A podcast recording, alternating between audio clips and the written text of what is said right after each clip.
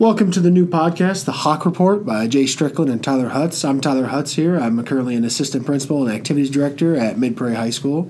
This podcast is intended to go over some books that Jay and I read and kind of focus right now on leadership and some of the things that we take away from it and maybe apply to our real life. And I'm Jay Strickland. I'm the principal here at Mid Prairie High School. Um, consider to be consider myself to be very passionate about leadership and excited to Uh, discuss this, and hopefully this will be helpful for anyone who's aspiring to be in, in leadership or even currently in leadership. Yeah. All right, the first book that Jay and I first started with would be Wooden on Leadership, written by John Wooden and Steve Jamison. So kind of the way we set this up a little bit is Jay and I both read it individually, and we kind of came up with different points, and I think the format we want is just well, things that stood out to us and maybe have a conversation and maybe how we apply it to real life. Going through the book, it might have chronological, so the first thing that stood out to me when he's talked about se- secrets of success are teaching good habits. It stood out to me, and I, I think as a coach and um, teacher and an administrator, the biggest thing you can do is for individual people is teach those habits that you want to be replicated every day and just focus on those because habits deliver the results. And I think kind of related to that, my, my actually my first point, and again, we're just kind of focusing on chapter one today in our in our podcast today. But I think the thing, one of the things that jumped out to me pretty early in chapter one was, and it goes along with developing those habits, is your own example counts the most. And so trying to demonstrate, you know, I think it's one thing to to share those habits with people and, and explain those habits to people, but actually showing them and demonstrating Um, how they work and, and why they're successful. And I think it's that whole thing of, you know, action speaking louder than your words. Yeah. Like he said, uh, the way we're doing this, so this is just chapter one, the pyramids of success. First chapter, really dense, a lot of information, a lot of things you could take away from it. So we may, might be leaving some things out, um, but there's there's a lot of good little tidbits you got from there. What some, what's something that you kind of noticed initially? Well, I think that I, I've been I'm very familiar with Wooden as a as a coach, and you know the success that he had on the court, but also his um, focus on not just developing strong basketball players in a in a solid program at U C L A, but also developing quality young men that are going to go out in the world and be successful. And so, you know, prior to reading even chapter one, I've I've always been familiar. Um, kind of from a bird's eye view of the pyramid of success, but when I read chapter one and started to pick up on each one of those, I mean, I was, I was. There's a lot of things in there that are, are very practical, and I can see where they would be helpful on the basketball court, but I also think they translate very um, clearly to everyday life. Yeah, definitely. Um, one thing that really stood out to me after the secrets of success, like you said, just I don't want to say, kind of like common sense, things you can apply to everyday life. Uh, one of the quotes in there was, be the best you can be. You have you have control over that. No one else does. And it, it kind of goes a little further about don't focus on everyone else or comparing yourself to everyone. Just every day, what can I do to get better? And I think a lot of times we allow ourselves to take outside perspectives on us, or we like to compare ourselves to other people instead of focusing on what do I do day to day just to be the best teacher I can be, the best administrator I can be, the best father I can be, what it, whatever it is. And it sounds it sounds simple, but it's actually more it's easier to kind of get caught up in being compared to other people. So that's one thing that really stood out to me is just focus on what I can do every single day, what's one little step I can take to be better today. Yeah, I think human nature lends itself to that comparison trap a little bit, and, and by nature, um, even though we may not be someone who really, really cares about what other people think, deep down inside, I mean, I think we do. I mean, I think that's kind of a natural human instinct is when we see someone else doing something, we have a tendency to um, compare what we're doing to them or to sometimes want to be more like them. And, and yeah, I, I think the pyramid of success is kind of a roadmap for Um, self-improvement for sure. And I think one of the one of the areas that I actually do a poor job of this sometimes, and I, I really work not to do it, as I've moved from one district to the other district, is I sometimes will reference my former district. Mm-hmm. Well, I think that's I think that's natural. I mean, I you know, you've obviously been in more districts than I have, but even been being in two districts and being in a district for a long time and having some pretty solid roots in there. I mean, I I do the same thing. I fall into that habit of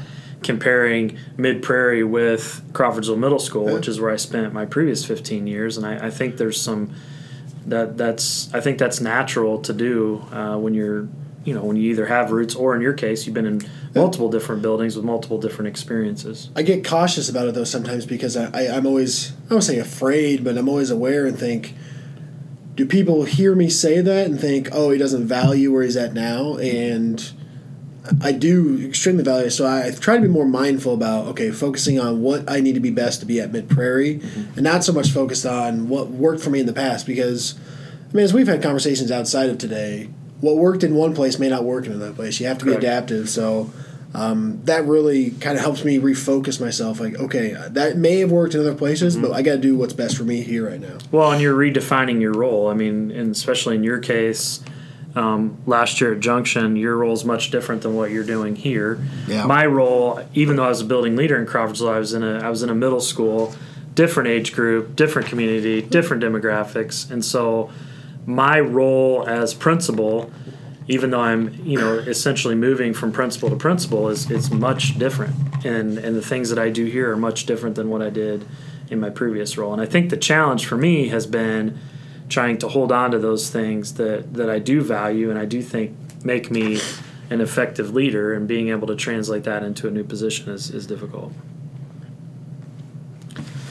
Um, I you know, I think right away one of his first key components or key cornerstones of his pyramid success, I, I did find the his rationale for developing the pyramid of success pretty interesting, kind of the background and um, equating that to the Egyptian pyramids and Um, but I think one of his first ones was industriousness, and, and basically he's using that as a synonym for just work ethic and hard work. And I found the I found it very interesting that, you know, many people, he stated in the book, many people complain about a hard day in the office when in fact, you know, they didn't lift a finger, um, you know, they didn't even think a thought, for example. And so I think That's a that's a I've always been instilled, I think, with a fairly strong work ethic, but it did cause me to reflect a little bit on those days that I think are really, really tough down in the office. Am I really am I really doing what's considered to be hard work? And and you and I've had a conversation yeah. a little bit about other professions and their perception of what goes on in yeah. education, and is it does it fit this industriousness that yeah. he's alluding to a little bit? Yeah, there's definitely, I mean, I have many friends and uh, people I know, they, they joke sometimes about the, oh, the traditional, we get two, three months off a year, and, it, and they don't know what they don't know, and so it's, not, it's hard not to maybe take that personally sometimes, but um, yeah, I mean, obviously there, it is a lot of hard work, whether you're a teacher, a custodian, associate, principal, whatever, there's a lot of hard work. But one thing he, I re- remember from that side is, uh, not just doing hard work, but enjoying the hard work. Yeah, yeah. Um, that was one of the things that kind of stood out. Like if you're enjoying doing it, um, that's that's the model that you're looking for from Pyramid Success. Every day coming to work, putting your putting your time in, but also really enjoying doing it. And he talked about how, you know, if when you're working without joy, it's actually drudgery. And really, you know, he emphasized in the book, drudgery doesn't lead to championships. It doesn't lead to success in the workplace, and, and in our in our case, drudgery here in the school is not is not going to allow us to meet the needs of our students and and and provide a great experience for them. And so, I, I think again, this is an area that I'm I'm always humbled by, because I think it's an area that I need to grow quite a bit in. Sometimes my enthusiasm for my position um, is not there, and I allow a lot of the nitpicky day-to-day things really drag me down in the office, and then I'm not exuding that. And, and he also talked about, you know, false enthusiasm, and so I, I consider myself to be very authentic, and, you know, sometimes I, I don't, I can, ver- I can, it's easy for me to pick up when someone is not being upfront and not being authentic, and so it's, it's not a false enthusiasm, it's an actual real enthusiasm that, that you generally enjoy your your job and, and you're dedicated to it, and yeah, I mean you just have a you exude that to your team. They're they're going to pick up on that, and yeah. that's humbling to me. I mean, to yeah, be honest and then, with you.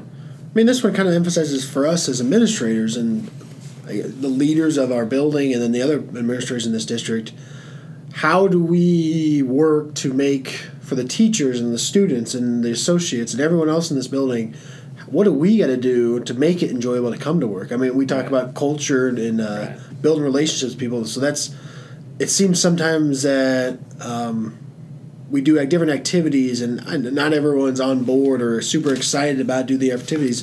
But we're, a lot of those things we do, whether it's the homecoming stuff or the Renaissance stuff or any of the, like the things outside of school, the purpose behind there is to make this enjoyable. Mm-hmm. Um, and those are just simple examples. What do we do day to day to make those enjoyable? So that's always things we get creative, and sometimes you get burned a little bit because if it's new, some people get annoyed by it. They'd rather just be in the classroom. And, and honestly, it's just coming from a point like this where we, we want to make this enjoyable, and there's not one way of doing it.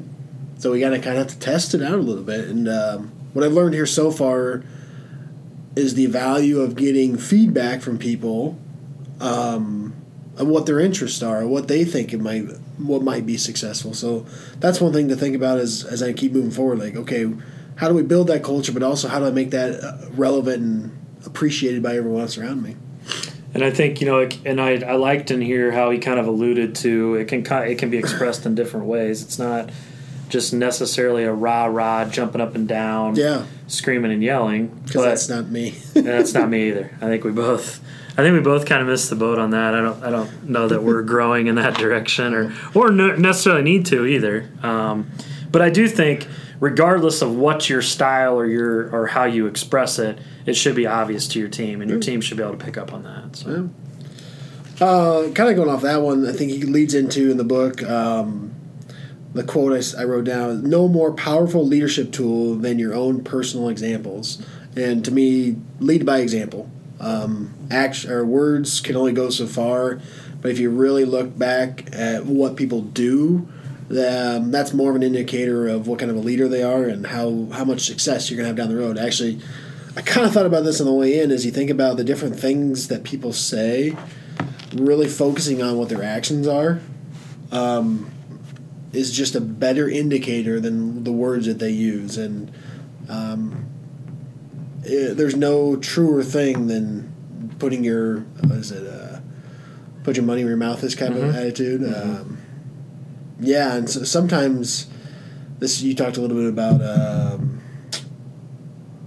being fake, kind yeah, of, is what we right, talked about. Yeah. I think this is a big lender of where that, where that kind of happens. You hear yeah. people talk and say, yeah.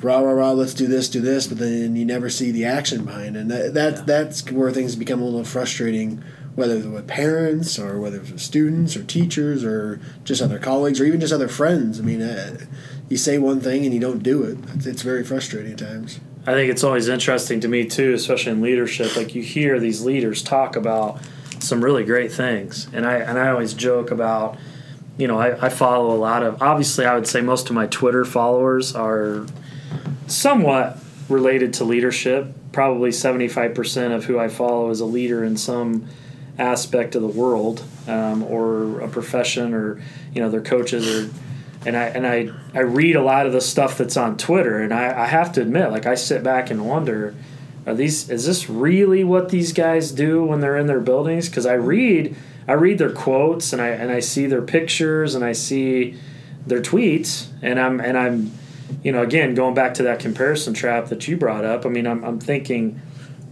wow, are those guys really on that on fire? Is that what they look like when they're really in their building in the middle of the day in the trenches? No, I know, and I, Twitter can be great, but it can also be uh, facade. It's a great. It's it is a great example of the comparison trap for me, because I read about these guys.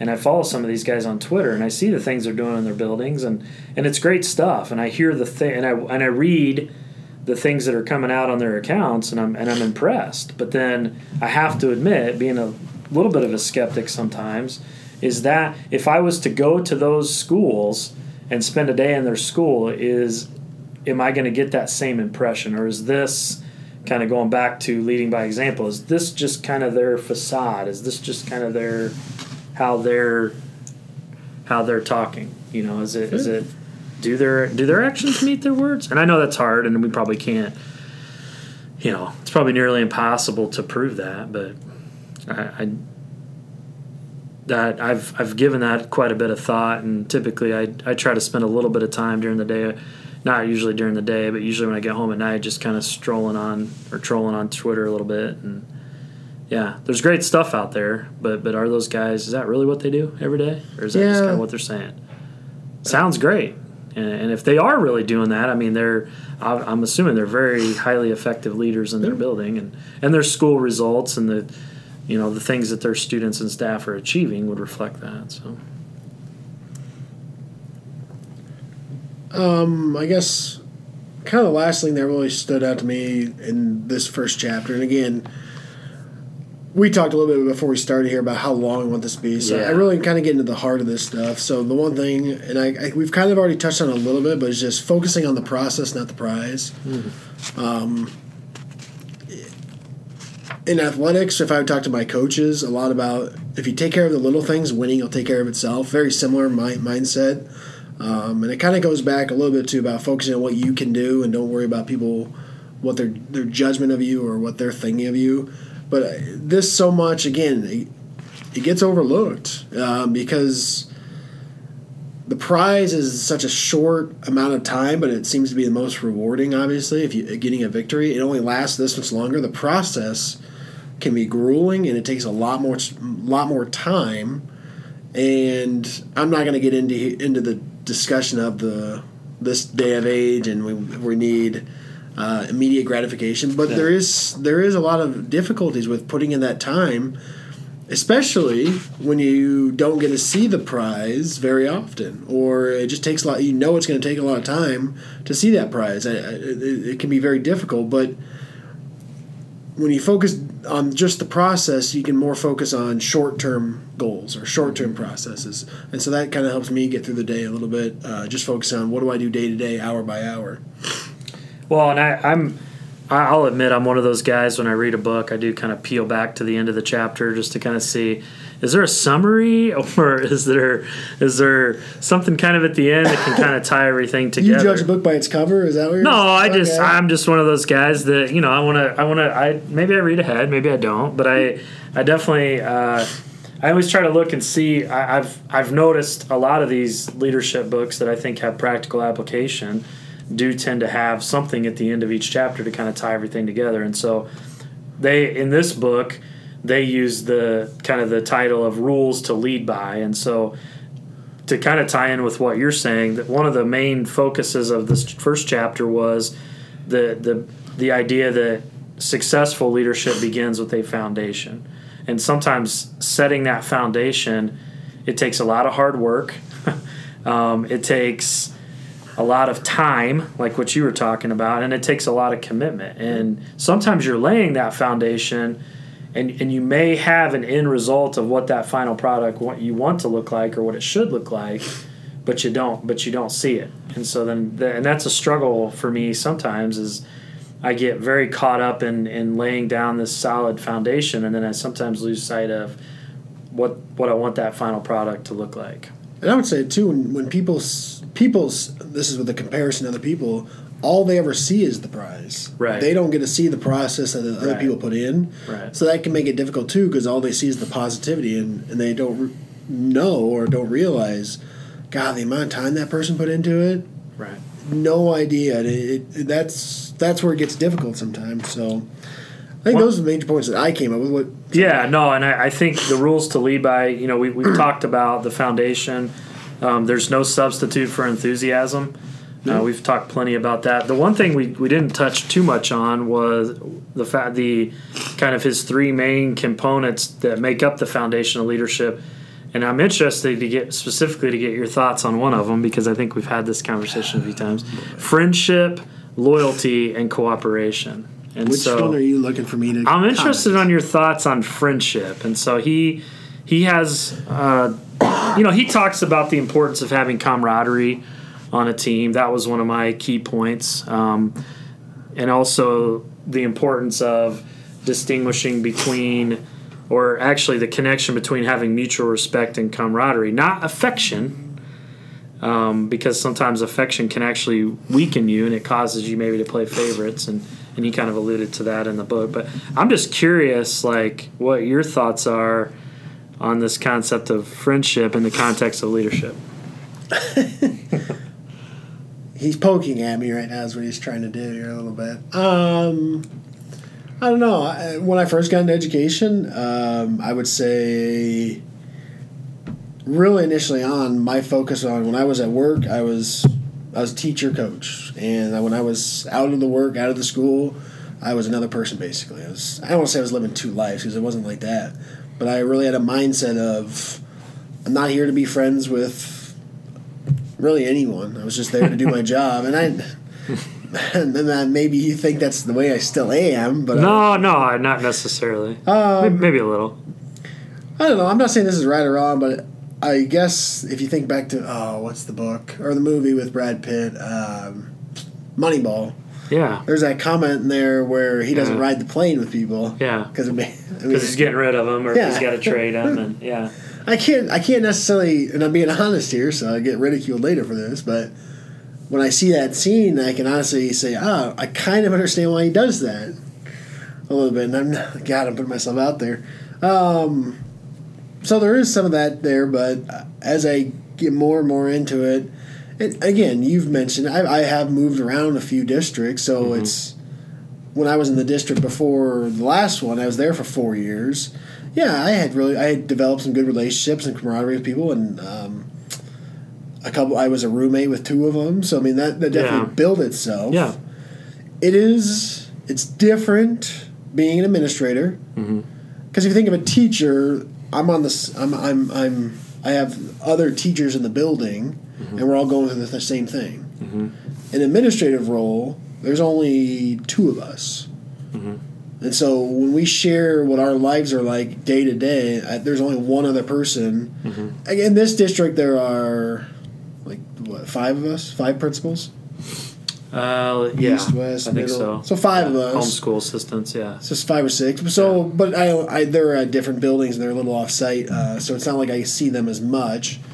So it's it's it's it, that group is smaller.